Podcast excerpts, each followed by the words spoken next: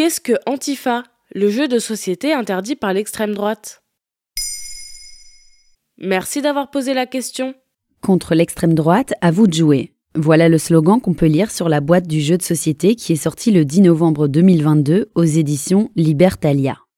Un jeu disponible dans toutes les FNAC de France, jusqu'à ce qu'il soit finalement interdit. Et comment ça se fait? Le jeu, qui propose d'animer un groupe antifasciste, n'a plu ni aux forces de police, ni aux élus du Rassemblement national. Voilà pourquoi les deux ont commencé à faire pression sur l'enseigne FNAC jusqu'à la convaincre de retirer Antifa de ses rayons. Le 28 novembre, le jeu n'était plus disponible non plus sur le site internet de l'éditeur. Et comment ça se joue? À l'origine, Antifa est un outil de formation développé par l'association La Horde, qui lutte contre les mouvements fascistes. En septembre 2021, La Horde et Libertalia s'associent pour éditer et commercialiser le projet.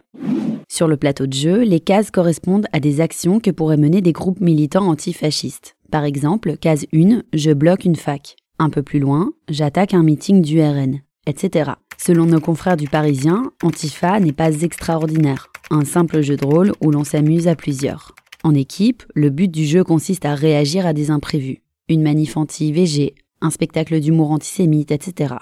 Et ainsi lutter contre des poussées d'extrême droite. Les divers scénarios trouvent leur origine dans l'actualité. Mais le jeu n'a pas plu à Grégoire de Fournat. Et qui est-ce? Un élu d'extrême droite dans le canton du Nord-Médoc. L'élu qui avait été exclu de l'Assemblée nationale après avoir lancé qu'il retourne en Afrique au député LFI Carlos Martins Bilongo, le 4 novembre 2022.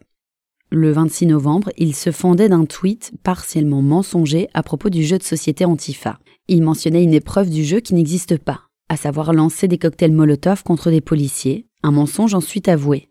Mais dans son message, il demandait quand même à la FNAC si elle n'avait pas honte de commercialiser un jeu appelant à la haine. Après quoi, le syndicat des commissaires de la police nationale a également tweeté et critiqué le distributeur qui l'accusait de mettre en avant les antifas. Ni une ni deux, le 28 novembre, le jeu disparaissait des rayons du grand magasin. Une manœuvre questionnée par l'organisation antifasciste Paris Banlieue. Celle-ci pointe le deux poids deux mesures de la grande enseigne, car dans ces rayons est actuellement disponible le livre intitulé Le Grand Remplacement. Une théorie qui, selon nos confrères de BFM, a inspiré le terroriste de la tuerie de Christchurch en 2019. Dans un tweet piquant, l'organisation demandait à la FNAC si ce produit-là, elle allait aussi le censurer dans ce cas. Et peut-on encore trouver le jeu ailleurs? Justement, le buzz a eu un effet contre-productif sur le jeu, puisqu'il fait désormais parler de lui dans les médias et sur Internet. Tout le monde se l'arrache, à tel point que le jeu a été réédité sous une forme simplifiée, mais qui est déjà épuisée, comme l'annonce Libertalia. Et comble de l'histoire, le 29 novembre, la FNAC remettait en vente le jeu de société. Voilà ce qu'est Antifa. Maintenant, vous savez. Un épisode écrit et réalisé par Johanna Cincinnatis. Ce podcast est disponible sur toutes les plateformes audio. Et si cet épisode vous a plu, n'hésitez pas à laisser des commentaires ou des étoiles sur vos applis de podcast préférés.